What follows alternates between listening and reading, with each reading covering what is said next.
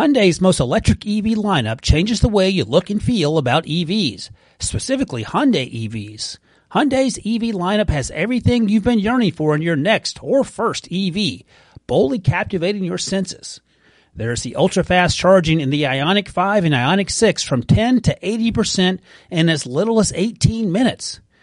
There's the fun to drive lineup and the tech infused standard safety features like highway driving assist and blind spot collision warning. Plus, you get America's best warranty with a 10 year, 100,000 mile limited electric battery warranty. Learn more about Hyundai EVs at HyundaiUSA.com. Call 562-314-4603 for complete details. America's best warranty claim based on total package of warranty programs. See dealer for limited warranty details. See your Hyundai dealer for further details and limitations.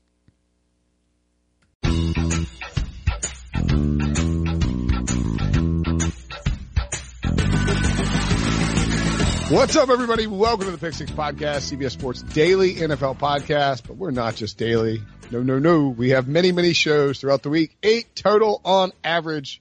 Maybe more than eight on average, I guess, but eight minimum per week through the rest of the regular season. I'm Will Brinson. I'm your host. If you like the podcast, if you love the podcast, leave a review, download. If, if you're, if you're a subscriber, even if you're like, if you listen to the show regularly, but you don't get to every episode, download and delete every episode because that still counts.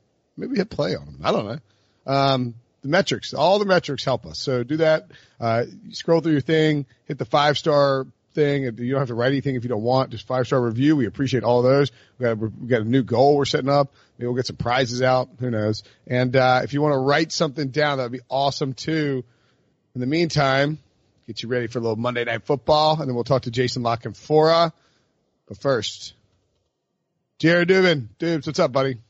Uh, hey man, my Hey, podcast app um, automatically downloads episodes. Do people not automatically download podcast episodes? I feel like No, you don't have to too, manually do it. like I don't um I'm out of shape right now. I just haven't been working out. I'm not like I'm not using earphones very often. I'm not like I'm I listen I'm listening I'm not I'm not in full like if I'm working out a bunch, I'm caught up on all my podcasts. And so like I'll have shows I listen to regularly, but I'll be um I'll be it'll, it'll be like not interested anymore, like start downloading again or or something like that or you know, if, if there's like five shows and I don't listen to them, like the three behind it won't be downloaded. So I'm just saying, you know. Really? I didn't know Also- it like that. Yeah, you, yeah, and also podcasts take up a ton of space. So some people might not automatically download. I don't know. Yeah, losers. You know Download ton- podcasts. yeah, yeah, download the podcast, losers. You know who else takes up a ton of space? Eli Manning. A ton of cap space. But he's gonna Oh, put the, hey, he's gonna put that cap space to good use on Monday night when he fills in one penultimate time for Daniel Jones. Maybe it might be the ultimate time. Maybe this is Eli's last game. Is it, is this a curtain call for Eli Manning? um, yeah. Well, as in like, could he play more? I mean, he could play more games. You know what I'm saying? Like, Oh, sure. I mean, there's really no reason for the Giants to rush Daniel Jones back if he's hurt. Like, he's going to be their quarterback next year, more likely than not, because Dave Gettleman's not going to admit he was wrong after one year. He won't admit he was wrong about taking a running back at number two after two years. So I highly doubt he's going to admit he was wrong about a quarterback who, like, he made fun of everybody for not liking him after he had one good game against the Bucs. Um, I haven't heard from Dave Gettleman since then. So I would imagine he's not going to admit uh, defeat on Daniel Jones, and and he's not necessarily 100% wrong, but certainly the returns haven't been good in recent weeks. So I would say it like why not just start Eli for the last four games? if Eli wins this game, he'd go to 117 and 116. Like, there's a perfect, as I've said on this podcast before, a perfect Thanosian balance to Eli being a 500 quarterback as, as rational minds scream, he's not that good. His name overrates him. And Giants fans scream, screw you. We love Eli. He's the goat. You're Rivers guy. He wins in big moments. He's great. He's amazing.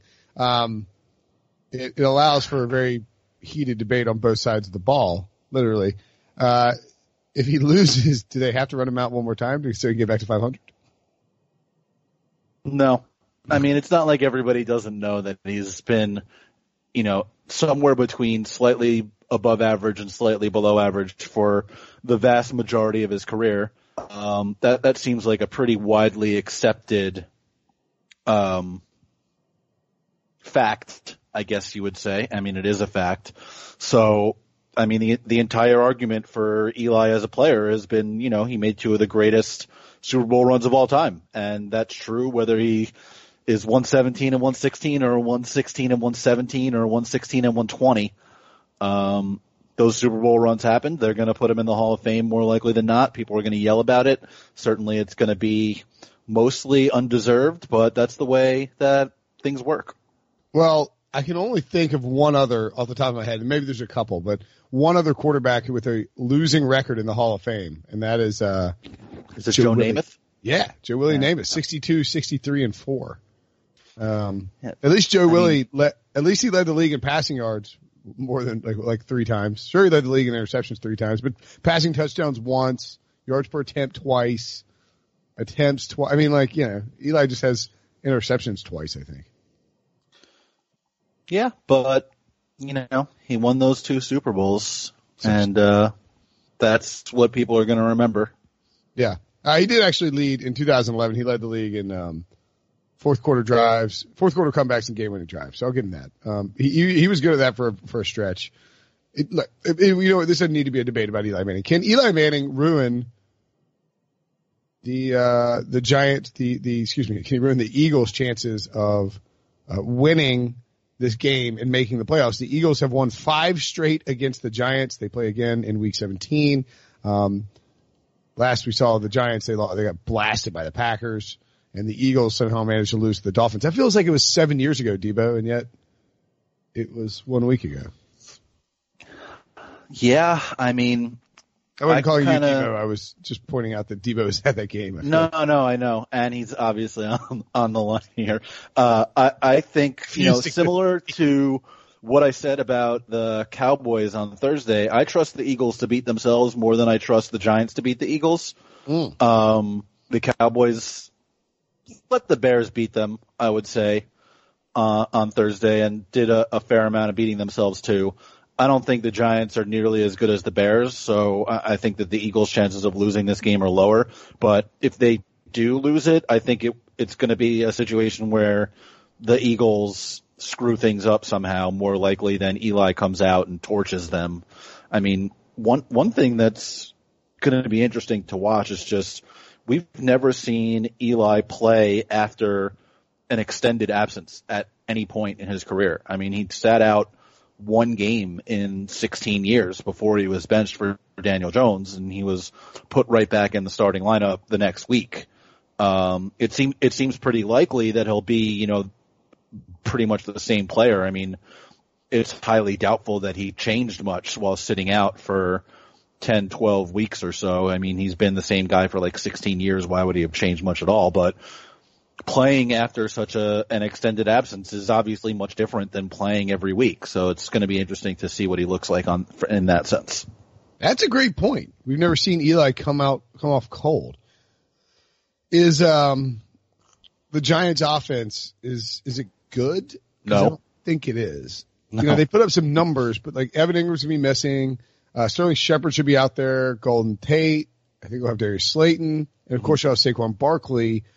What do you think's contributed to Saquon Barkley? Is it just injuries? Is it scheme? Is it usage? Why has Saquon Barkley been so bad this season? Uh, or so he, not Saquon Barkley? Yeah, I mean, he came back from a high ankle sprain if after missing what two games, two, three games. Yeah. That's not what you're supposed to do. Like straight up, you don't do that. Oh, that's that's it. That's the answer. Yeah, I mean, if you look at it in two plus games before the injury, he was averaging 6.5 yards per touch, and in six games since, he's at 4.1 yards per touch. Like, mm. did he get hurt against Tampa Bay? Is that right? Uh, whatever it was, week three. Yeah, yeah, because that was the, the the Daniel Jones game. Right. Yeah, he has not been. I mean, you look at it too. Like he's yeah. had more more than four yards per carry in one of those six games. High of 83 yards rushing in those games. His longest run is 22 yards. Only two of his carries out of 100 have gone for 20 or more yards. And remember, this is the guy that led the league in 20 plus yard runs last year, 16 runs yeah. on 261 carries. Like it's just, it's very clear he has not been the same guy since the injury. He has 544 rushing yards on the season. Of that, 227 came in the first two weeks before he got hurt. And they had eight carries for 10 yards against Tampa. Mm-hmm. Banged up his ankle and he hadn't been the same since. And, you know, I mean, his targets are way down too. I, you know, I wonder, is it like Daniel Jones didn't throw into the, the, you know, the running back? Like, I wonder, do you think there's a chance we see a vint, uh, quote unquote vintage Saquon game tonight because Eli's under center? That's the other thing about it too. Like, he was getting he, he Eli loves a dump down to a running back. He does. I think that one of the differences is he's just been held in to block more often. Um, we've talked about before the uh, establish the run guys. They've been making this point throughout the season where teams have essentially noticed that he's not been as good in pass protection this season, yeah. and they have sent more blitzes when he's on the field than they did last year, which has caused, you know, caused Daniel Jones to, to check and hold him in for protection as opposed to, you know, being out there and running a route all the time. If you look at it this year, I'm going to try to pull up, he's pass blocked on 58 snaps. What? This season. Last year he pass blocked on 72 all year. And obviously he's played fewer games. I mean, he's going to definitely exceed that this season as, as long as they keep blitzing, you know, about as often. I mean, you look at it since coming back, um, eight pass blocking snaps, seven, to two, eleven, nine, eight. Like that is much higher than at any time last season. I mean, his season high in pass blocking snaps was seven last year, and he's already done that. Uh, he's exceeded that five times in the last six weeks. This is like so, buying a Porsche and using it as a tractor. Well, it's not necessarily by design. It's teams are blitzing them more, and if you have a blitz, you got to keep an extra guy in to block. Otherwise, your quarterback's going to get killed. Yeah, I, I know. I'm just saying, but like that's this is like another argument why you don't take a running back at two. Oh yeah, I mean, I mean there are plenty of reasons why you don't take a running back at two. I think uh, needing to keep him in to pass protect is pretty far down the list. um, but he's also like he was a terrific pass blocker in college and last season. He just hasn't been as good at it this year. And, and I mean, that high ankle sprain. Yeah, I was going to say it's entirely possible. It all comes back to the ankle. Yeah. Uh, like what it's, about it's it, by the way, it's just crazy that they brought him back so quickly. Like, I don't understand how you do that. Like, it was pretty clear at that point, your season was going nowhere. They were like two and four. You're playing a rookie quarterback. That at at that point, the other teams in the division looked significantly better than them. Like this guy is supposed to be such an important cornerstone for the franchise. Like clearly, you're going to overpay him in two years, just like uh, your division rival did with their top five draft pick running back. Like, why are you putting him out there to play hurt and not look as good? Like just sit him down for six weeks. The two game winning streak against the Redskins and Vikings feels like a while ago. What uh, what is the uh streak? What is the what do you think about the the Eagles defense here against the Giants? Because the there was a period of time when people were telling telling folks, you're like, hey, look, the secondary's starting to come on. Eagles secondary starting to come on. It might be a little bit better. They're getting healthy, and then they gave up 37 points to the Miami Dolphins. Um, it does not look like it's coming on. They they also haven't scored. They scored 31 against Miami, but 19 total points the two weeks before that um, to kickstart this three-game losing streak out of the bye.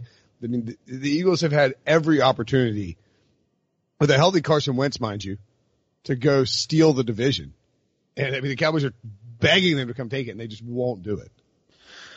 Yeah, I mean, I guess we could start uh, with the defense. I don't think it's been obviously very good this year their you know their their pass defense DVOA is 15th in the league, which makes it seem like it's average, but you know you look a little bit deeper and they're not like good at anything. You know, they're they're outside the top ten against throws to the left, throws to the middle, throws to the right, against deep throws, against short throws, against number one receivers, number two receivers, slot receivers, tight ends.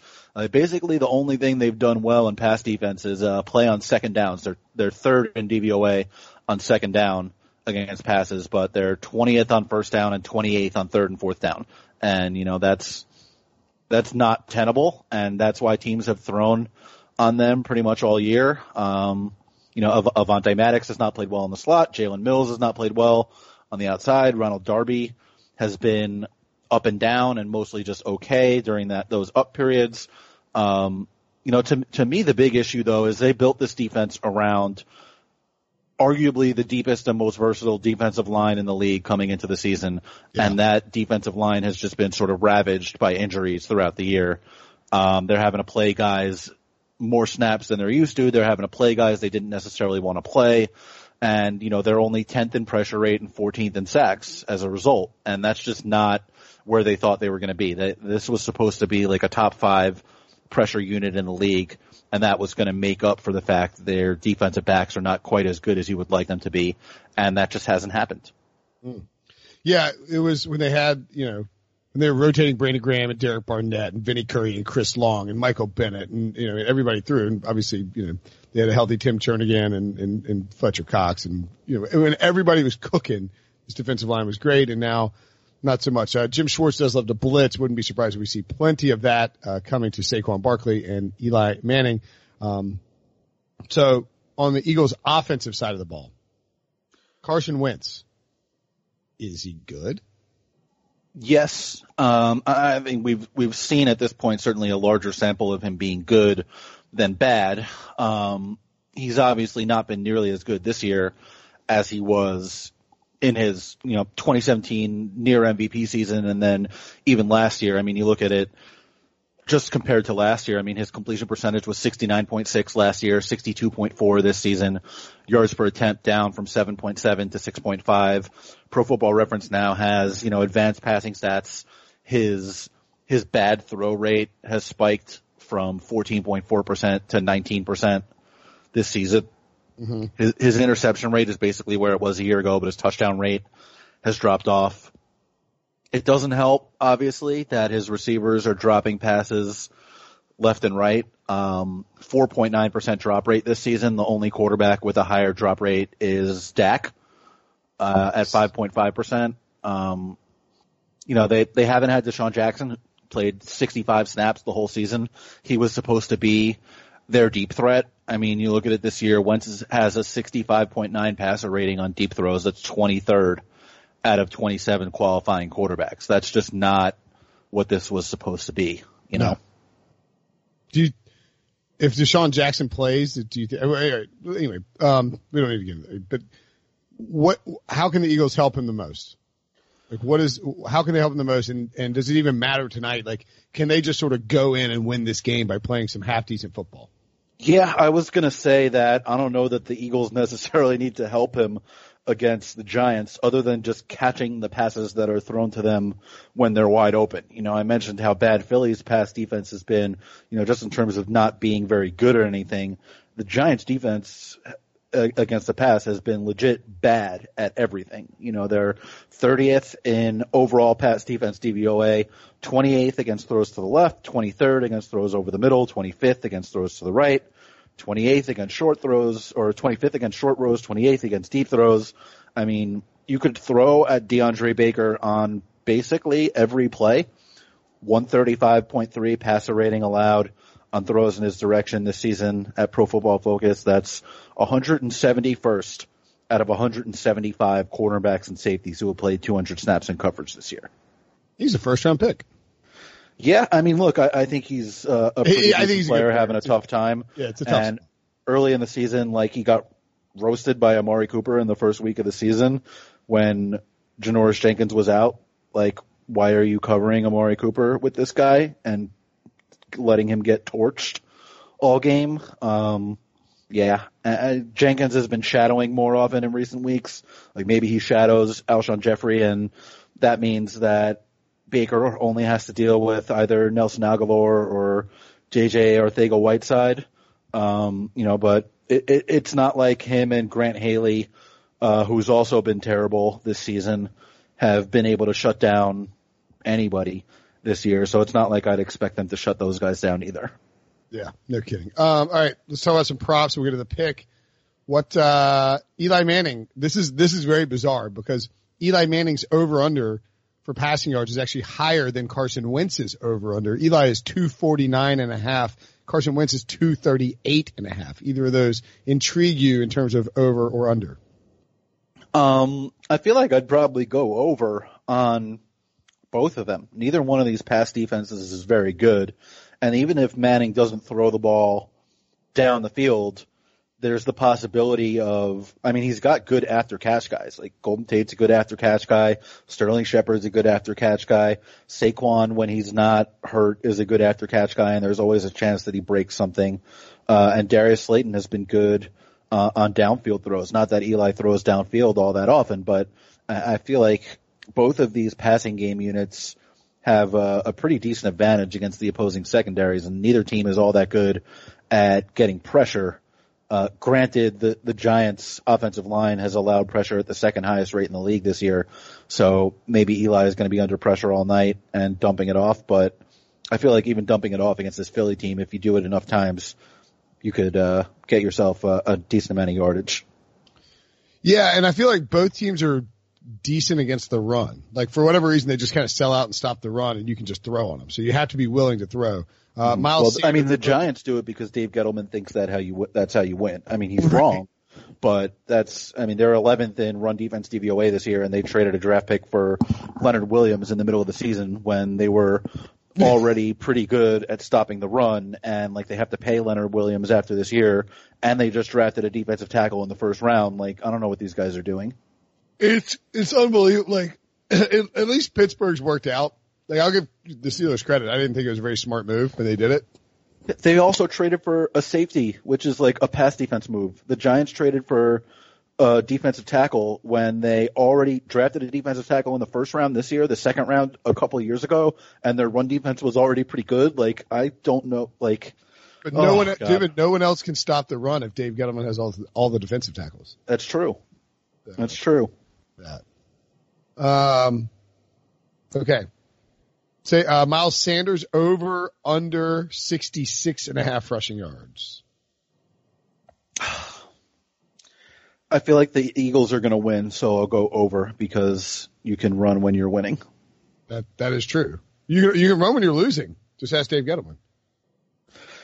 You got to establish it. Hashtag establish it. Um, let's see. What else is there? Uh, Saquon Barkley, his rushing yards is 64 and a half. Under, Okay. over on receiving, whatever it is. Is that, do you think that's the play? Would you take, would you rather take receiving or total? 98 and a half total yards is the number for him. So that means I would rather take the the receiving than the total because I think that the rushing could be like 35 or something. okay. But if he gets, you know, Well, that means his 45 or 50 receiving number, receiving. if it's, if it's 61 and a half for his rushing yards, it's just, that would mean his receiving is like 37 and a half or 37. yeah, I mean, Eli throws him eight checkdowns and he's got it. Yeah, easy. What's he averaging? What's he what's he averaging per? What's he averaging per uh, per catch here? Let's see, Saquon, Saquon Barkley averaging do do do seven point seven yards per catch. He's just getting way less catches than he was last year. Yeah, I mean, he gets five catches though and he's got that pretty easily. Yeah. All right, that's a good. That's something to look at then. All right, I like that idea. Um, what uh, what about Golden Tate over under fifty two and a half receiving yards? I mean, this depends, I think, on whether you think they're going to use Tate in the slot or Shepard in the slot. Like, whoever is, is in the slot has the matchup with Avonte Maddox probably, and that's just a significantly better matchup than either of the outside guys. Yeah. Even though obviously the the outside guys have not been all that good this season either. I just think it, it's much easier to throw against Maddox than it is against uh, Mills or Darby. So it's it's tough to say how they're going to align like that. They have barely played together this season, Shepard and Tate. Um, I would expect, I think, that Shepard would be on the inside, Yes. but who knows? Yeah, you just got to get that one right. If you figure out who's on the inside, whoever's lining up on the slot most of the time is going to be a high value guy. I feel like Sterling Shepard maybe has. I mean, the one thing about Sterling Shepard, remember, like Golden Tate hasn't ever played with Eli Manning because he was suspended. Right, he was suspended for those first couple games. Yeah, yeah. And you look at Sterling Shepard. I mean, he had 13 catches on 16 targets the first two weeks of the season for 142 yards and a touchdown. Like that's sort of it's not crazy numbers, but I mean, like you know, the rest of his his other four games when healthy, obviously all with Daniel Jones, have been 20 catches for 180 yards. I would expect with no Evan Engram, like like Eli should lean on Sterling Shepard here. I think. Yeah, I mean, I would think he leans on Tate too. I mean, they're both short yardage guys. It seems like Slayton's going to be the one who doesn't see much action. He's an outside guy and a deep downfield guy for the most and, part, and a rookie. And a rookie. I mean, he's been pretty again, good this year. Like, he hadn't played with Eli. I mean, they just Eli didn't know him. Yeah, I mean, I I wrote about him for uh, when in my uh, weekly recap that goes up on Tuesday. I wrote about him a few weeks ago and how good he's been for a late round receiver. Um, you know, it's it's on a list with guys. Obviously, they were significantly more productive, but like the only other guys that had matched or exceeded his totals as a late round rookie, it was like Marques Colston and like three other guys, and that was it. Um, so he's been, he's been good. I think he's a nice find for them. He's a good player. Okay. Uh, we mentioned. Oh, you know, let's just get a pick. Uh, who you got? What do you think? Uh, I got 30-20 Eagles. Well, that is right on it. Over under's 45, so you think it's going to go over. I love the over, as you would say. um, it, it, looks like five miles an hour wind, so nothing much. It's going to rain throughout the day in Philly, but then going to chill out by evening time. So, so should be some rain up there in Philly, but not nothing bad. And then you were right on the uh, the spread because the Eagles are minus ten or minus nine and a half, depending on what you're looking at. Um, you would take probably, I guess, take the Eagles to cover, or would you assume that Eli Manning could bring it through the back door?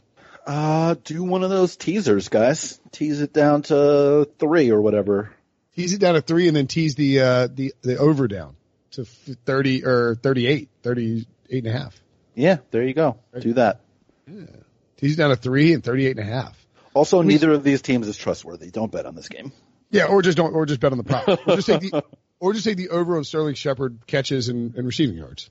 Yeah, and Miles Sanders take over on Eli Manning passes that travel less than five yards past the line of scrimmage. Take the over on number of jokes made on Twitter about Eli Manning making a silly face when he throws an interception. Take the over on references to the NFC East being an abomination. Ooh, that's a good call too. Bug. Uh, um, also, I, I, I do want to note one thing just regarding the Eagles offense.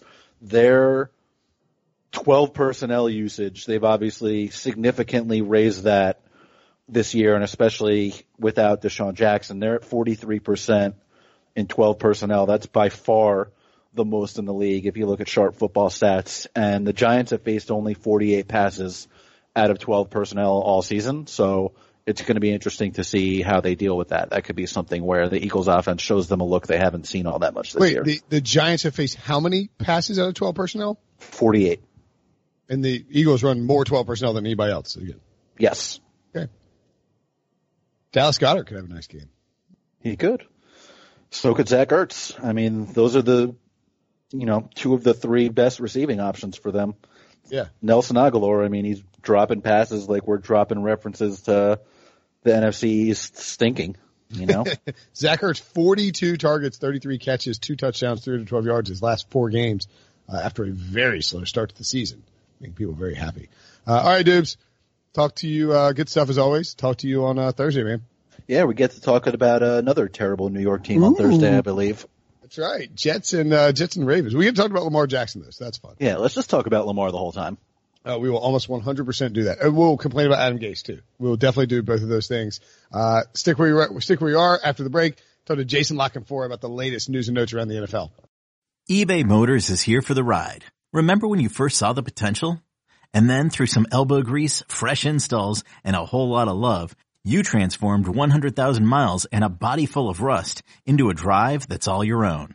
Look to your left. Look to your right. It's official. No one's got a ride like this. There's nothing else that sounds like, feels like, or looks like the set of wheels in your garage. With over 122 million parts, you can make sure your number one ride or die stays running smoothly. So there's no limit to how far you can take it. Brake kits, Turbochargers, engines, exhaust kits, roof racks, LED headlights, bumpers, whatever your baby needs, eBay Motors has it. And with eBay Guaranteed Fit, it's guaranteed to fit your ride the first time, every time, or your money back. Plus at these prices, well, you're burning rubber, not cash. Keep your ride or die alive at ebaymotors.com. Eligible items only. Exclusions apply. Okay, picture this. It's Friday afternoon when a thought hits you. I can spend another weekend doing the same old whatever, or I can hop into my all-new Hyundai Santa Fe and hit the road. With available H-Track all-wheel drive and three-row seating, my whole family can head deep into the wild. Conquer the weekend in the all-new Hyundai Santa Fe. Visit HyundaiUSA.com or call 562 for more details. Hyundai, there's joy in every journey.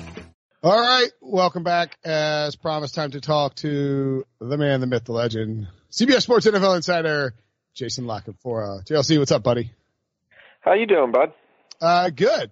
Um, sort of, you know, I mean, post holiday, little drudge, drudge, I guess is the right word. I don't know. It's, you know, you sort of, you, you got to push through to the end of the season. The like, Absolutely, finish strong. yeah, malaise, post holiday, mid holiday malaise. Like, I like hear in between, in between talking to you and Dubin, I went downstairs to make a cup of coffee. My wife's down there doing Christmas cards, and she's like, "We we have to get Christmas presents." Like, Oh, okay. dude, I've been. That's yeah, pretty much my trains up and back to New York the last couple of weeks have been me doing a lot of online shopping for the kids. Yeah. Yeah. Well, no, but I mean, like, I've already got my son's Christmas presents. I've already, we've already taken care. She's like, we gotta get my mom and your mom and, and your brother. I'm like, all right. Oh yeah. And like, it's December 9th. It's not December 24th. It does.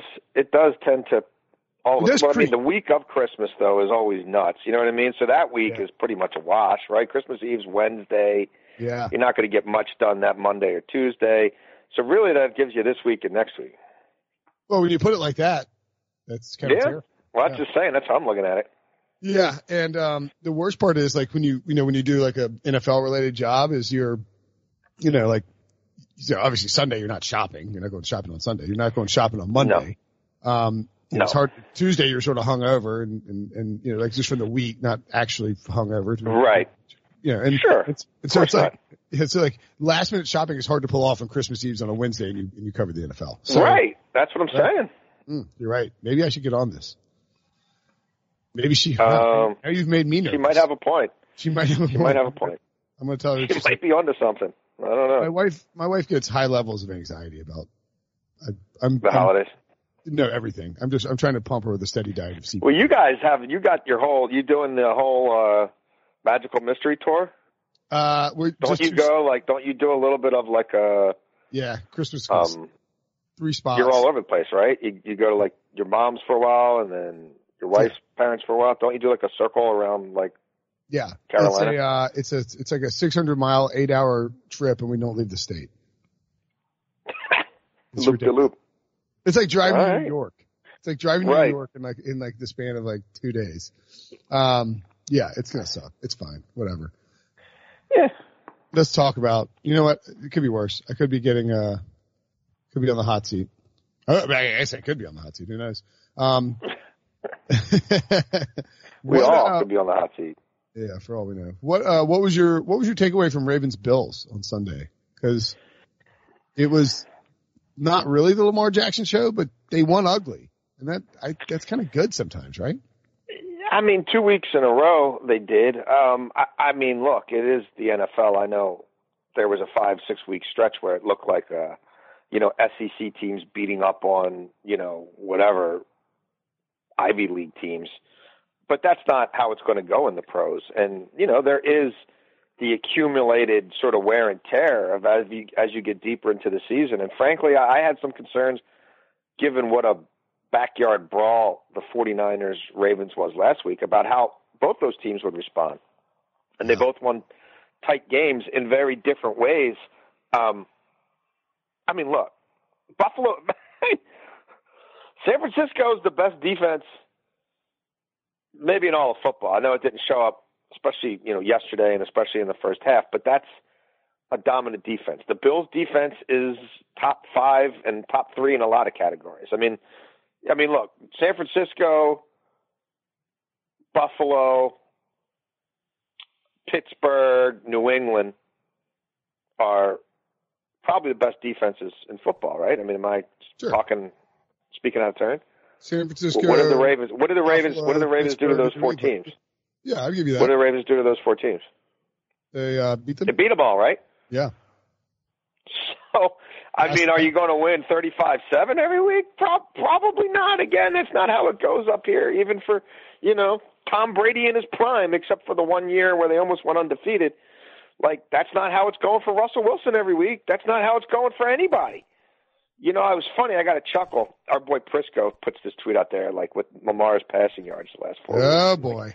I guess it's a change game. Go look at his boy Aaron Rodgers. Lamar's last five weeks has thrown for more yards than Aaron Rodgers. Yo, I, I mean, we- and Aaron Rodgers is playing poo poo. Four of his touchdowns came against the Giants. Aaron Rodgers can't throw for 250 yards in a game. Aaron We- Rodgers barely throws for 200 yards in a game. Aaron Rodgers is glory boy quarterback of the century, $34 million a year, 12 years of experience past Lamar, um, playing against bad teams, not playing San Francisco and Seattle and this gauntlet. The Ravens are 9 and 0. The combined record of the teams that they played in that stretch is 65 and 39 on the nine game winning streak. Okay? So, and Prisco doesn't put in the total yardage that Lamar's accumulated, and he doesn't have in there that Lamar in the red zone is the best quarterback in the NFL, and the only guy who's in the vicinity is Deshaun Watson. He's thrown 19 touchdowns, no interceptions, only taken two sacks in the red zone. He has the, the highest quarterback rating in the NFL in the red zone. And when you can run the ball the way they do between the 20s, and then he does what he does in the red zone, and what he does running the ball, and what he does managing the game, and the explosive plays. Come on, man! Don't don't compare Aaron. Don't, I mean, uh, you know, and and again, we can talk about the gross passing yardage, but games are played in different ways, and this what this kid's done is he's got the most he's got the most touchdown passes in the NFL. the um the the Aaron Rodgers thing is interesting because we were on the halftime show on CBS Sports HQ the, for the one o'clock games, me and Jamie and, and Pete, and I was you know, um I guess we were talking about the Vikings Lions game. I was like, well, look, I mean, you know, not really worried about it. You know, you know, this is they're doing what the Packers should be doing. They're up, you know, twenty to nothing on a bad football team at home. They're not making, they're not letting it become a game. And Kirk Cousins has played really well the last few weeks. I'm like, I'm not worried about it. Kirk Cousins has probably been better than Aaron Rodgers the last few weeks. He's like, whoa, whoa, whoa. No, he has been. He, I mean, you can go look at my column and Aaron Rodgers, what he's done the last five weeks. I mean, again, he destroyed the Giants. Everybody destroys the Giants. But he doesn't throw touchdown passes unless he's playing the Giants recently. They're not prolific. And do they have that fifth gear that they can hit in January? Maybe. I mean, I haven't seen it. Maybe it's coming. Maybe if they have to play the kind of game that the Saints and 49ers played yesterday, the Packers could hold up in a game like that against one of those teams. I mean, I kind of doubt it, but maybe, maybe, maybe it's there. And there's nothing wrong with being a game manager, but let's just be real. They're only asking Aaron Rodgers to be a game manager right now. They are winning with the defense and the run game, which is no offense. I just kind of laugh when people take shots. You know what I mean? When the guy, you know, who said Green Bay could go undefeated this year, and Aaron Rodgers is his preseason MVP pick every single year. Aaron Rodgers ain't even in the discussion. He wouldn't be in the top. I don't know. I don't think he'd be in my top ten. people How could he be? people throw him in the top five or 10 as like a filler because the, because the Packers are 10 and three. They're, or 10 and two or whatever they are. They're, he, he has no business being in there. I mean, I would put I would put Za'Darius Smith or one of the running backs there before him. he's if you take out and look, I know that this is kind of a questionable game to play because you know t- t- you can't t- take out the take out his two best games, but like if you take out that Raiders game where he lit up a terrible Raiders defense for five touchdowns and 429 passing yards, and, And you then take four out against the Giants. and take out the Giants game, um, he is averaging 235 passing yards per game, and you know he has 23 minus nine basic math, 14 passing touchdowns in 11 games. That's not great. No, that's who they've. I mean, that's that. That, but that is what most weeks what they've been. Two hundred and twenty-five yards. I mean, high completion percentage, of course. I mean, he's a smart guy. He knows when to chuck it. He knows where to put it. But like, you know, 18 for 24, 225 yards, one touchdown, no interceptions. That's him. Which again, they're winning this way, and that's all great. But if somebody does stick to the run game and gets a lead on them, and they have to come back, can they do it? I don't know. and I, I, I don't know. All I know is he's making the same money as Russell Wilson, and there ain't one of these things is not like the other this year. yeah, I'm with you. Like, would you right now if you had to if you I don't want to say if you had to win a game, but let's say you need to pick a quarterback for the rest of the season in the playoffs. Are you taking Ryan Tannehill or Aaron Rodgers? I mean, I, I'll still take Aaron Rodgers because he's Aaron Rodgers. Um, But I mean, like at a certain at a certain point, I mean, I, I'm I'm with you. I understand because you want like you want you want to say, listen, if this guy turns it on and goes nuclear, I mean, Aaron Rodgers' body of work is just so. But but look, I've I, I I'm the one who two weeks ago told you, hey, uh, they already know in Tennessee that like uh, they're already talking about extending this guy. Like he's blowing them away in practice, he's blowing them away in games. Like they're they're sold in Tennessee, and now they're they're going to have to probably use the franchise tag because if you're him and you're doing this, why why would you sign anything until they franchise you? Well, I mean, like I mean, again, unless they want to pay you thirty five million dollars a year, but the franchise tag is twenty seven, and he's the best looking free agent or or trade commodity quarterback on the market. Why, you know what I mean? Why do you have to do business with Tennessee in January or February? I, I mean, I, I would almost think it's representative negligence to not make them tag you. You know what I mean? Otherwise, who knows what could be out there on the other side? Dude, did you see some of the throws this kid's making every? I say kid, he's 30 years old. now. What he's doing every. I mean, I get it. It's only been half a season, but you see that He tackle he is- made? dude, 50 yards downfield, wrecked the guy. I mean, but you see the throw he made from with straddling his own goal line, not even being able to fire him, his legs into the ball, just flick of the arm kind of thing, It- 50 you know- yards. You know what it looked like? It looked like a vintage Aaron Rodgers throw. Dude, I mean, he's phenomenal. I mean, what he's been doing it every week, and yeah, he'll still make a mistake or two. I mean, the interception, albeit there was like three defensive linemen surrounding him all with their hands up, and the ball bounced the right way, and that stuff happens. But this guy is like, he's like swagged out. He's just letting it all hang out, and I mean, the comparison, nothing's changed with that offense except the quarterback. You know what I mean? It's not like they got four guys back from injury and made a trade at the deadline. It's the same dude, same offensive line, same running back, same receivers. Delaney Walker never, you know what I mean? Got night, didn't never got to play with Delaney Walker, and it is night. I mean, it is polar opposite of what that's looked like for five years under Mariota. I mean, it ain't even close. Is it is it sort of Uh, possible? Is it sort of possible that I mean, like this seems it's a very odd, not an odd explanation, but is it possible that Ryan Tannehill being in the final year of his deal, knowing that this is like he's he's out of Miami, he's out of the pressure of being the first round pick, the future, the replacement for Dan Marino, the you know the long waited replacement for Dan Marino. Right. Um, like Marcus Mariota has all of that pressure, and he's never Yes. seemed like he could cut it loose. Is it is it possible and perhaps ironic that when like Ryan Tannehill was finally is freed from the pressures that Mariota had to deal with and that he had to deal with in Miami, and that's sort of why he's that way, or is it is it a combination Yeah, no, I think of I think it's I think it's reasonable. I mean, I I did some reporting on it when they had their bye week about three weeks ago, and talked to some people who know him. yeah? You um, told you said on here that he, in Miami, relaxed. and yeah. Yeah, and they were all just like, he don't care any. Like he's banked. He's his bank is straight. His pockets are straight. He's not sweating, having to live up to being the ninth overall pick. He's out of the Dawn Aponte, Joe Philbin, Mike Tannenbaum vortex of death. He got a new lease on life. He got to sit back and watch what Mariota did well and didn't do well. He got to immerse himself in the offense from the point of the trade through the off season, through the preseason, then watch Mariota for, you know what I mean, and come in when the bar is really low, right? When they finally bench their first round pick.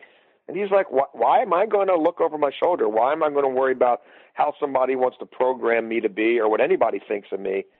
I'm going to go out, trust my athleticism, trust my study, trust my receivers. I'm going to let it all hang loose. Yeah. And it's I don't think it's a fluke. Now, is he going to play to this level for years and years? No, I mean, dude, the, the guy's got like a QB rating of like 138 or whatever. Like, no, he's not going to do that every week. But he came in with no margin of error on a team that was looked like it was going to fall apart in, in tatters. And now he's got them with a chance to control their own destiny to win the division. And I do think they can sweep the Texans.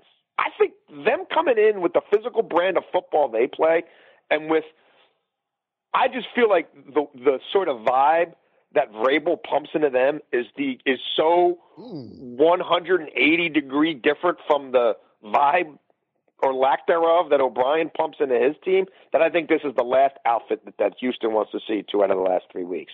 I don't think they're going to want much of it.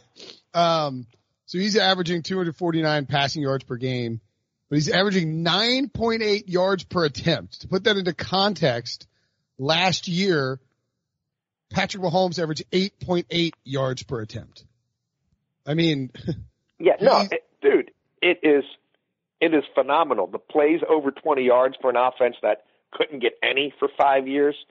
Um, unlocking outside receivers. Um, I mean, AJ what, Brown what AJ Brown is doing now, he's completely beasting out. I, dude, and what he's done for the run game. I mean, I haven't updated the numbers, but as of two weeks ago, he was throwing for 50 more yards per game than what they averaged under Mariota. And they were running for 45 more a game. And again, nothing changed except for the quarterback. They didn't put in a new run scheme. Three offensive linemen back from injury. They didn't go, you know, it, it's the same. It's the same thing. But part of the reason life's been so much easier for Derrick Henry is because you now have to worry about this guy. Any down distance might just go seven step drop and try to throw it over your head. he, he, and that yeah. changes that changes things significantly. You know, when it comes to how you defend the Tennessee. I mean, they're in cold. I mean, it's kind of like what Lamar did last year. The entire ethos of the franchise changed, and it's it's a scary proposition for other teams who kind of always thought of them one way, and you can prepare for them one way, and now it's it's totally different. the um Derrick Henry's per 16 game averages. He's played seven games with, with Ryan Tannehill. His per 16 game averages in those games, he's on, he would be on pace if he played, you know, everybody gets what I'm saying. 313 All of carries. them with Tannehill, yeah. Yeah, if you if you just played 16 games with Tannehill based on his averages, 313 carries, 1,890 yards, 21 rushing touchdowns, 238 passing receiving yards, and two touchdowns. I mean, God dang. Henry's been a monster since Tannehill's Yeah. over. I mean, I do think too, like there's a. And by the way, I told you about the the Derrick Henry team who has to defend Derrick Henry the next week against the spread. Oh yeah, yeah, yeah. It was a push because the Colts were up and the, the Bucs came back and, and pushed it at three. But now those teams straight up are one and seven since Derrick Henry was drafted. If you have to, if Derrick Henry goes for hundred yards on you, the next week you're a one and seven straight up. So Oakland, final home game against Jacksonville. Everyone is going to pick Oakland. I would not be surprised if the Jaguars stole them because that defense will be devastated. They have to play for net anyway. Like, yeah, this offense is just good and they do have a, I do worry a little bit that everyone is going to be on Tennessee after Houston, you know, laid an egg against, um, Denver. But I mean, it's hard not to like what the Titans are walking into, you know, or what the, what, what the, the, the Texans are walking into a hornet's nest in Nashville. I mean, it's going to be like that I place is think going the to be Texans are not. The Texans are not. A, I mean, to me, the Texans are they're they're so up and down. But I don't like. I don't. I don't think this is a good spot for them. They're supposed to have blocked this division up. Everybody else in the division has made a quarterback change. Hmm. I mean, just think about it. Andrew Luck retires. Yeah. Right. Gard- We got the Gardner Minshew, Nick Foles vortex of death, and then Every- Marcus every- Mariota. Right. The All- a top two pick gets Yeah. benched in, Yeah. at the end of the first month of the season, and the team was whatever one and four. And here is Bill O'Brien's boys looking over their shoulder in week fifteen Mm. at this this steam train coming down the tracks, who will who will maul you at the point of attack on both sides of the ball, who can cut it loose and play from behind if they have to. I mean, it hasn't been all smooth sailing for for Tennessee. It looked like the Colts were going to run away from them a week before that. Like they're showing great in-game resilience. I get it that Tennessee, I mean that Houston from week to week can yo-yo and be really good, but like Houston, it's it's either they're, they're to me they're kind of front runners. They're either they're either coming out storming and running away from people, or they're getting the snot kicked out of them. Yeah. I mean, I don't know how Tannehill's not going to look at what Drew Lock did to that defense and say, my God, give me some of that. You I like you. I like and, the and I, I like the over in that game. yeah, no, I, I'm with you there. And if Tennessee wants to play ball control, they can. If Tennessee has to open it up, they they will. I think they're unpredictable. Um, and these kind of situations have not tended to bring out the best in Bill O'Brien coach teams. We'll we'll see. Okay. Uh, let's talk about some, uh, some buzz from around the league. So Ron Rivera fired after we talked, but we knew, we knew it was coming at some point. We just didn't Yeah. think it was going to happen during the season. Um, I heard some, there is some chatter out there about, uh, Carolina and David Tepper trying to lure Pittsburgh executives. Um, but it's also, I heard, and I don't know, I don't know what you've heard, but that he wants to hire the coach before he hires the execs it seems like David Tepper is going to be very hands on here. I don't know. I mean, Yeah, yeah, yeah. He, maybe that's yeah, good. There's Maybe no that's doubt bad. about It that. seen. But what are you hearing with Carolina? Um, I mean, look, there's there's people he has an affinity for from Pittsburgh, without a doubt. I mean, Kevin Colbert, the GM, Omar Khan, um, the next guy up in in their football operations are both people who Tepper thinks the world of. Um, could he get one of them? He could. He could. Um, if he structures things the right way, uh, I can. I know this. He's infatuated with the New England model as well and the Patriot way. And now you got Nick Caserio, who's a free agent. Um, you know, would that intrigue him? He's he's made it clear. If you read, and he seems to be a pretty transparent guy. I mean, immensely transparent. I don't think he's sending mixed messages through the media. He he made it pretty clear that he's intrigued by college coaches, but not sure that's the way to go, and that he really likes quarterback driven model for head coaches in this day and age in the NFL. Guys are experienced NFL quarterback guys. Um, you know, who, if you have to play the first team to 45 wins, can do it. So, does that lead him to a Josh McDaniels? Does that lead him to a Brian Daboll? Um, does it lead him to somebody who has those New England roots, who is forward thinking, who would understand um, the importance of, of analytics, and who have a quarterback background? Um, you know, we'll see. And, and if you're hiring a guy like that, then it's not a stretch to think that uh, Nick Caserio could work with him, right? Because gee, he would have already done that. Um, but it, it very well could be uh, somebody like an Omar Khan. I'm not sure that I know Kevin Colbert's from the Carolina area, and at some point will retire there. And I know his contract's up at the end of the year. I think Kevin stays in Pittsburgh as, to, to see out the Ben Roethlisberger era. Um, but does Tepper go and hire Omar Khan and make him, um, you know, the e- EVP of football operations or chief football officer, whatever you want to call him? And you've got Marty Hurney and some scouts who are, you know, holdovers as a part of that. Um, and then you're also restructuring and, and, and broadening an analytics department and also hiring, um, you know, new pro personnel people and maybe new college scouting directors and things like that. It, it could certainly go down that way as well. Colbert, by the way, I, I think I think he's from the Pittsburgh area, but he has a house in Hilton Head. Yeah, no, so, I mean, yeah, he spends off seasons in. I mean, he he's got Carolina roots. like- I mean, he like- will uh, eventually retire in Carolina. Worth noting that like people are like, well, he's got a house in Hilton Head, South Carolina. It's like, well, you can almost get to Pittsburgh if you're rich. You can really get to like Pittsburgh faster than you can Charlotte. Because like Charlotte, you probably like you're driving to Hilton Head, maybe. I mean, it, I'm just noting that like it's not. If you're a millionaire, you know you can you can you know what I mean. Like you can get to where you Yeah. want to get without worrying about Yeah. the timing of it. Um, he's also I didn't realize this until literally seconds ago. He's the only general manager in the history of the Steelers. Isn't that right? I mean, that's ever had that particular title? I did not know that. Yeah, it's um, he was the director of football ops in 2000. Wikipedia says in 2010, Colbert was named the Steelers' first ever first that was the first time they ever gave the GM title. I mean, that has to mean something. Like he's the only guy who's ever been the GM Yeah. for the most like blue blood NFL franchise. I, I would think, and like he's not gonna. I mean, Mike Tomlin's putting guaranteed another winning season, whether they make the playoffs or not. Yeah. they made the Minkah trade. It looks like a smart thing. Colbert's going to get credit for that. He's like you said, he's got Big Ben there.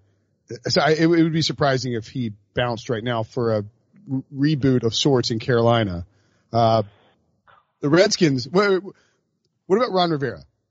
because I think he's been. I want to kind of sort of loop Ron Rivera in and transition to the Redskins because I think that that he's been. I know somebody was like, well, I mean, why wouldn't the Redskins just go get Ron Rivera? It's like, why would Ron Rivera? Why would Ron Rivera go to the Redskins? Yeah, that's, exactly. Okay, just making sure that that's not happening unless. No, I mean, I think, look, the Giants, and people talk about the Gettleman connection. I would think Giants ownership would be intrigued with Ron Rivera even if they blew out their football operations. Ooh. Um, Is Dave you know, Gettleman safe? Atlanta, what's that? Is Dave Gettleman safe? I I don't know. I mean, I don't know that anybody should be feeling safe affiliated with that team right now. Sure. sure. Um, uh, you know, Atlanta. I, I mean, does does Arthur Blank finally hire an experienced head coach? And this is one who's won in that division.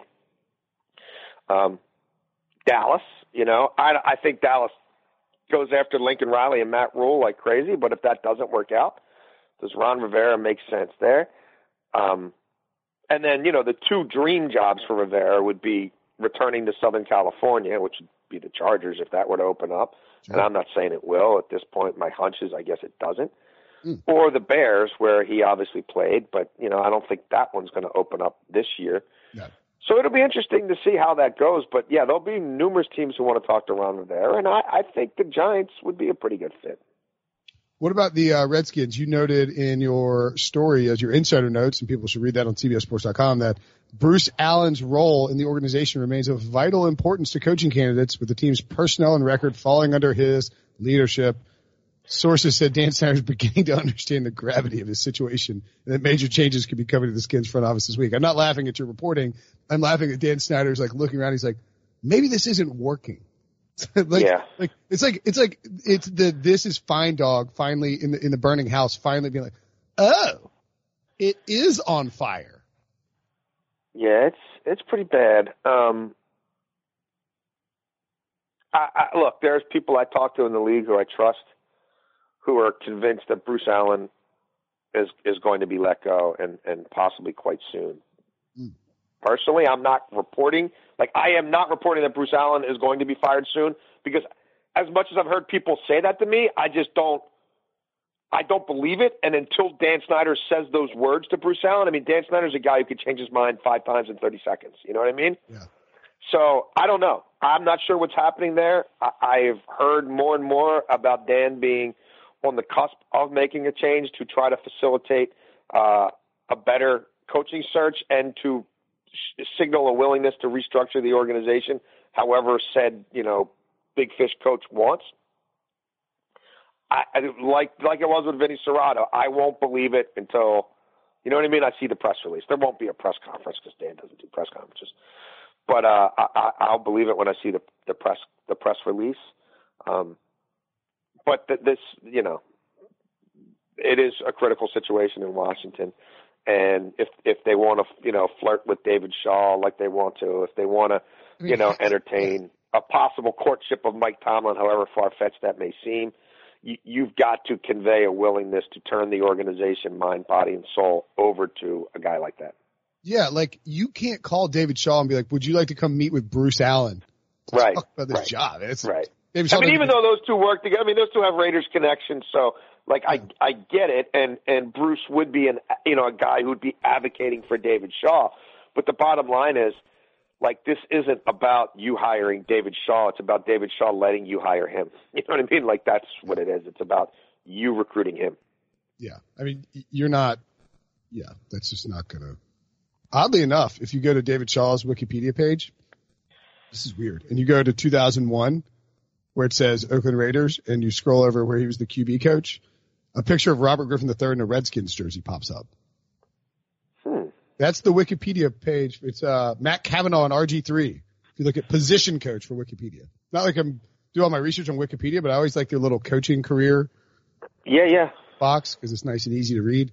Um, I, I just can't imagine. I mean, Shaw's sort of tailed off a little bit at Stanford, but I mean, they're Yeah. not going to run. They're not going to run him out of there. I mean, like you know, he's No, I don't think it is. It's nothing like that at all. But it's just about every look. There, I mean, there's a shelf life to pretty much everything, and there are ebbs and flows, and highs and lows, and timing um, matters. And if you're David Shaw and you just went four and eight or whatever, and there's all kinds of pictures of your empty stadium down the stretch all over the internet, and you're looking out there, and there could be nine, ten, co- you know, I mean, upwards of a third of the league might be open, and a lot of these teams don't feel like they can take a chance on coordinator du jour, and there aren't a lot of it coordinators out there to begin with, and you're talking about markets like Dallas and the Giants and Atlanta and maybe a team in LA.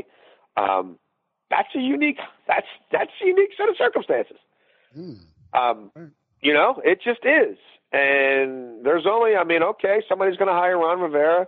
You know, maybe maybe Marvin Lewis gets another bite at the apple. Um, you know, maybe Rhule or Riley, one of them jump, but there's there's not a lot of you know. I mean, look, a lot of these guys who are getting fired, like nobody's going to run around chasing Jason Garrett.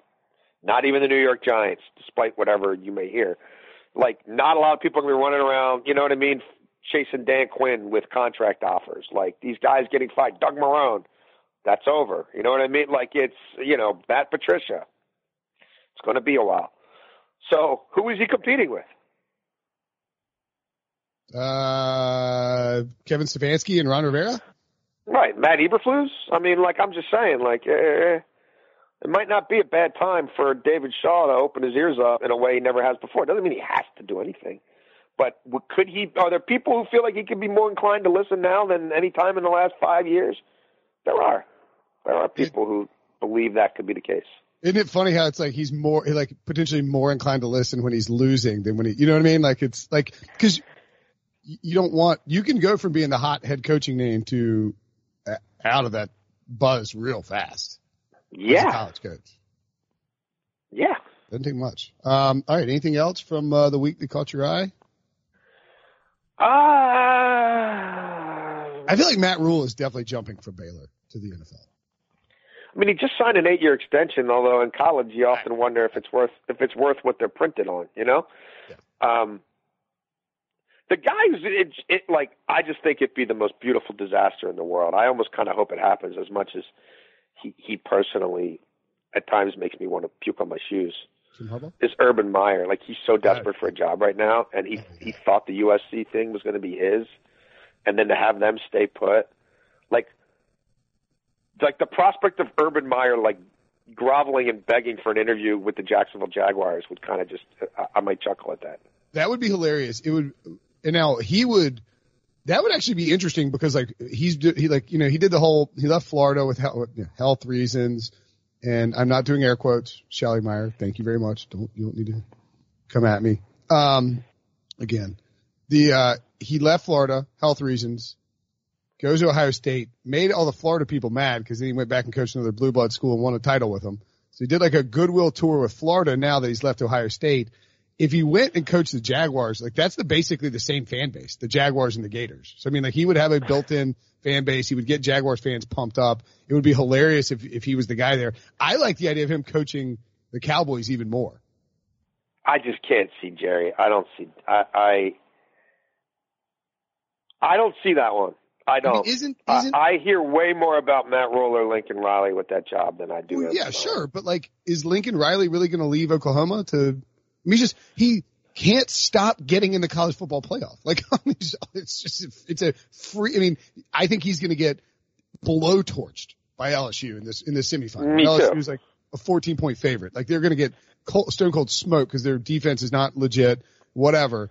And Joe Burrow's a, a monster. But I mean, dude, at the end of the day, he's in the Big 12, man. You're talking about going from the Big 12 to coaching the Dallas Bleeping Cowboys. I yeah. Nah, hey, look. I, I just, you know what I'm saying? Yeah, I know what you're saying. I mean, Oklahoma's a nice job and everything, but come on, man. Yeah, it's the Dallas Cowboys. Most it's, weeks it's, you're playing games that nobody cares about unless you're an Oklahoma fan, right?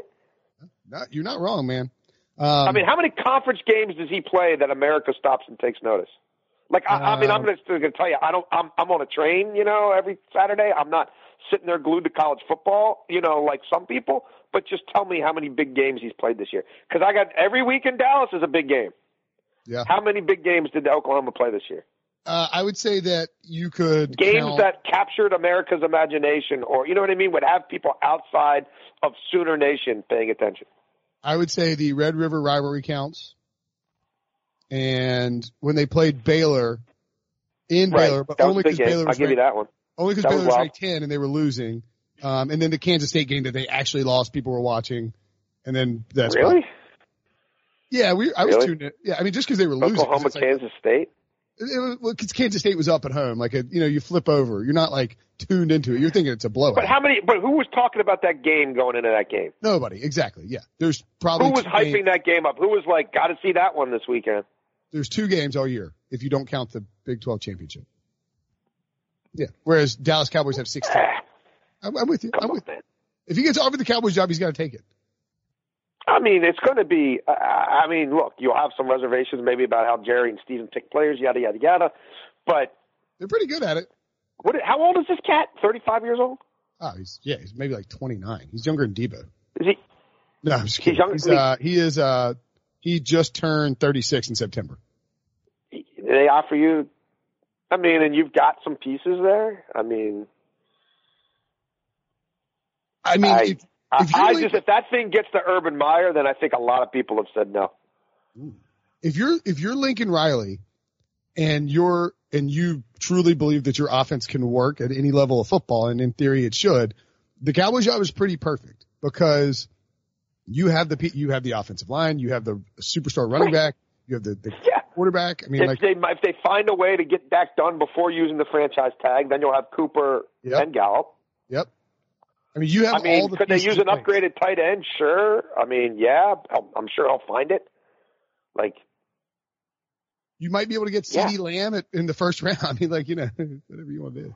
That guy's a beast.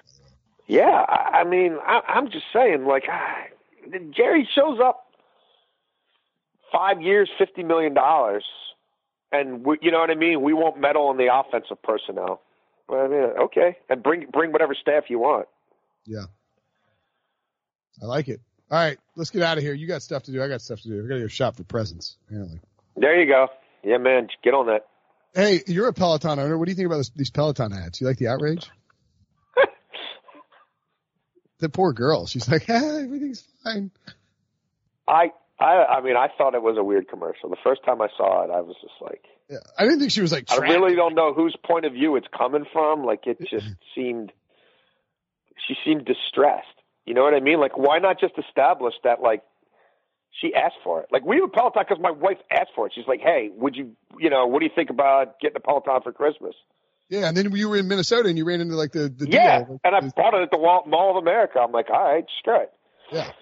Yeah. But it wasn't like I sprung it on her and then like, and dude, who would go back and like? Can you imagine sitting down on a couch watching clips of your wife work out? Like just that part of it alone. Take out the the whole like the patriarchy and which I'm down with. Like I think I think the whole perspective is warped. Like I would never tweet about it because I don't think I don't care about it that much. But like I get where like the what the bleep is that is coming from. But just remove all that just think about the pure act of one year later, someone feeling like compelled to record it Yeah. and then sitting down and watching it. You know what I mean? like, was she? Because she didn't look when she first got the Peloton. I guess that, like they had to make her look a little nervous about it, but like she It wasn't looked like, it was sprung on her. Yeah, but she wasn't like some distressed, broken human being, right? she looked like she got like a nice job. Like she's got a, she's dressed nicely. She's got like a nice job. I mean, I don't know. Like it just is it's very bizarre. Like she's in a nice house. She got kids, a But husband. the whole like, point of view like wasn't really established. But the whole idea of sitting like I just can't like. I'd rather rearrange my sock drawer. I mean, not that look. I think my wife looks very attractive in some of the workout clothes or whatever. Like, I'm not against it, but can you imagine someone wanting to do that and then the other and then like the dude being like, "Yeah, let's let yeah, cool." Let, Yeah. I'm, it's so neat that you took all these bizarre selfies that you made and turned them into a mini movie that we're now going to watch on the couch. yeah, it was a weird. You know what I mean? Yeah, I'm with Like, you. I, would- want to watch my wife wake up s- like take a video of herself waking like at 6 a.m. also, to, if to I'm document that she worked out. First of all, the bike registers everything. You know what I mean? Like, so assuming he knew her password, and if he set the bike up for her, he may have. Like, she didn't need to go through all the lengths anyway. If he's really that creepy, he could just log in at her and see how often she's working out. You know what I mean? Like, depending on how far down the rabbit hole we want to go. I If- thought it was a crazy. I thought it was a bad crazy commercial. Honestly, I, I would agree. And if I bought, um, I mean, I, I would say this to my wife if she was Like again, I don't think it was so bad that it should have like, you know, crushed their stock. But I think it also shows how arbitrary the stock market is and how sort of ridiculous that whole note. I mean, we could look. You probably brought this up with the wrong cat, but like, if you turn, I think it signals problems question- way bigger than a crappy ad. You know what I mean? The fact that that could happen to a business, the fact that the nature of of the stock market is that arbitrary and that sort of fragile. But like the ad, the ad was working. Like they'd run it for like weeks, and then all of a sudden there was this like random spring up of backlash, and everybody's like, "You're right, this is insane." And then it immediately resulted in like the stock, the stock, like Peloton stock crashing. And now if you like go buy a Peloton for Christmas for somebody, you're a misogynistic piece of like dog crap. Well, I wonder if you can get them cheaper now. Yeah, you should have be, they yeah. have they lowered the price? I mean, look, the first time I saw it was, I think it might have been in studio, and it was on a game we didn't have the volume on, and I just was like, it just kind of struck me as odd. And then I saw it like at home with the volume, and I may have even gone back and like rewound it because I'm like, was that was that woman? You know, like was that husband and wife sitting on the couch watching a year's worth of her Is she, she videos? kidnapped? Well, it wasn't even that. It was just like, who would do that? Like, who? What ad exec would ever think that like that's rational, normal behavior or, or exceptional behavior that should be pointed out in a positive light? Like, I'm like, that's some creepy shit. Like, that's weird. Like, why? Like that she would make it and that they would watch it, regardless of who asked for the bike, which is never really established, or how the bike came in their life, or whether he just sprung it on her, which was my immediate reaction, especially seeing it without being able to, you know, hear whatever limited dialogue there was. I I was I don't know, man. And her facial expressions was just she did seem she seemed distressed. Yes, she looks petrified. She's like, I'm a little scared. It's like you're on a stationary bike. Just use your feet and and move. Now I will say, like the first time, it is kind of weird. Like if you got to make sure you got it set up right, and putting on the shoes is a little bit of a deal. Um, I mean, come on. but no, this was like SOS. I just thought the whole vibe was off. I couldn't figure out whose perspective was really coming from, and I just couldn't get my head around. Like, of all, like everybody's got limited time. Like, who, who, you know what I mean? Sits down at Christmas a year later to watch all these bizarre videos she felt compelled to make of herself, either on the bike or explaining life around the bike, or you know what I mean? Yeah. What universe does that happen? Like, where? Who thought that was a good idea? Uh, well, Peloton executives, clearly. All right, we got. And I didn't realize it took like weeks for it to take off. Like the first time I saw it, I was like, "That's a weird ad. I'd like to see what what what's actually being said in it." And then when I saw it and it was being said, I, I literally kind of re, like rewound it on the DVD. Not, I mean, on the you know like the DVD or whatever. You know what I mean? You can just rewind it in real time. Yeah. And I'm like, did were they really watching videos of her work out on the couch, like in the middle of the day around I Christmas? think I saw it like 20 times as like a throwaway, and I was like, "This is stupid." Like, I, I would be. I don't want to watch. Like, like you wake up on Christmas morning a year later, and you're like, you're watching. Like, Like- I don't want that. First of all, I don't want that Dude, Christmas. At Christmas, people go. It's like Chevy Chase, right? In National Lampoon's Christmas Vacation. Like I could see going back and watching old, like you know, Super Eight videos of you know me and my brother opening up presents when we were kids, or or our kids. You know what I mean? Like when Chloe was three or something. But like you know what I mean? Because that's the spirit of you would think it's a holiday ad, and that's sort of the vibe they're going for. But to take it there, I was just like, that's messed up. You you know who owes? And Devo's going to stab me in the face. you know who owes? Uh, who owes Peloton a thank you note or like a Christmas card? Is Apple because they're not ca- catching any flack for dead the dead Nana commercial. It's like, like you know, the grandfather like like you, you see that one where they're. uh it's like Nana's still here, and it's like a cutout picture. It's a sweet thing. Oh, the two little girls make like the video. Yeah, like it's a little. I mean, like it, it's a little w- weird. I mean, if we're being honest here.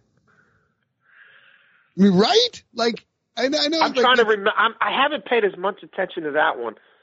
Right because you're because the Peloton ad's constantly running, and like the the Apple ad, they're like they're like he's like oh it's like Nana, and then like then then they're like is Nana is Nana is Nana here? Um, and then there's like a That's another one where I feel like I've seen it more without the word. You know what I mean? Without the volume than with it. it's playing on the heartstrings of the idea of like create. It's like make someone's Christmas special. Give them an iPad with a picture of their dead wife. It's like you know. Did I'm they sure put her pictures- in? Did they like? But did they kind of create a scrapbook of stuff that she wasn't in that they put her in? Yeah, and like the, yeah, it's like a mishmash of like uh it's a, Yeah, it's see, little- when, when it's kids, I have a hard time. Like, who knows? You know what I That's mean? what I'm like, saying, they like, got that's the the element of bailout. kids in That's- there. that's the so I can't really second guess it. You know what I mean? I don't know where it's coming from.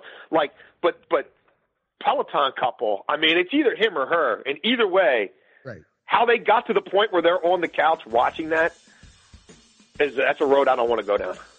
Yeah, I'm with you.